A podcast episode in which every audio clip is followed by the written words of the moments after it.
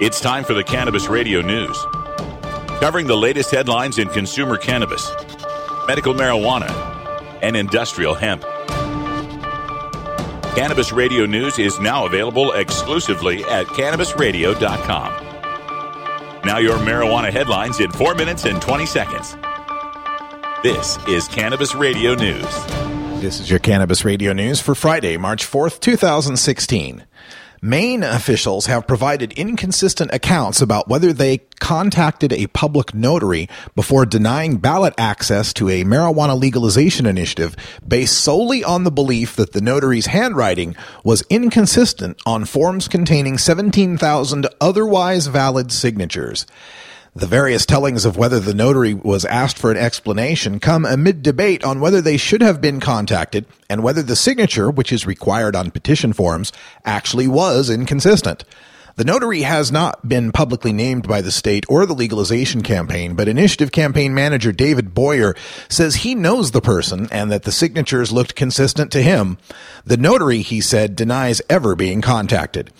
On Friday, there was clarification to U.S. News that the state misspoke because they assumed the office followed its common practice of contacting notaries whenever there is an issue. The Florida House passed its second medical marijuana bill in three years Thursday. Legislators acknowledged that Representative Matt Gaetz' bill, HB 307, is not a panacea for all of the problems that have arisen the past two years, but that it does make significant progress. The bill, which passed with a 99 to 16 vote, expands the Right to Try Act, allowing near death patients to use non smokable marijuana of all strengths and doses. It also adds regulations for dispensing organizations, patients, and physicians covered by the 2014 Compassionate Medical Cannabis Act. The measure also comes as voters will consider a proposed constitutional amendment legalizing marijuana for medical purposes in November's general election. A similar me- measure was on the ballot in 2014 and received 58% approval, which was 2% shy of what was needed for passage. The Orlando Sentinel reports that the Volusia, Florida County Council pa- voted on Thursday to give law officers the discretion to ticket people who possess 20 grams of marijuana or less. Under the new policy, violators would be fined $100 instead of being arrested and charged with a misdemeanor. County Council member Josh Wagner says that the war on drugs didn't work and that it only filled jails. He says officers will still have the right to arrest people if they become belligerent. The ordinance will apply only to possession.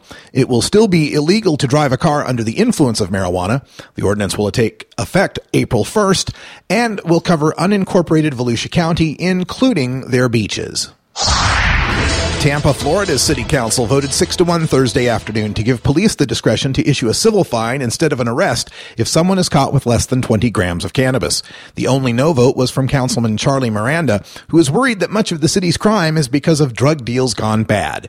If this ordinance passes second reading, possession of less than 20 grams of pot or drug paraphernalia will be a first time fine of $75. It increases for each additional citation up to a maximum of $450.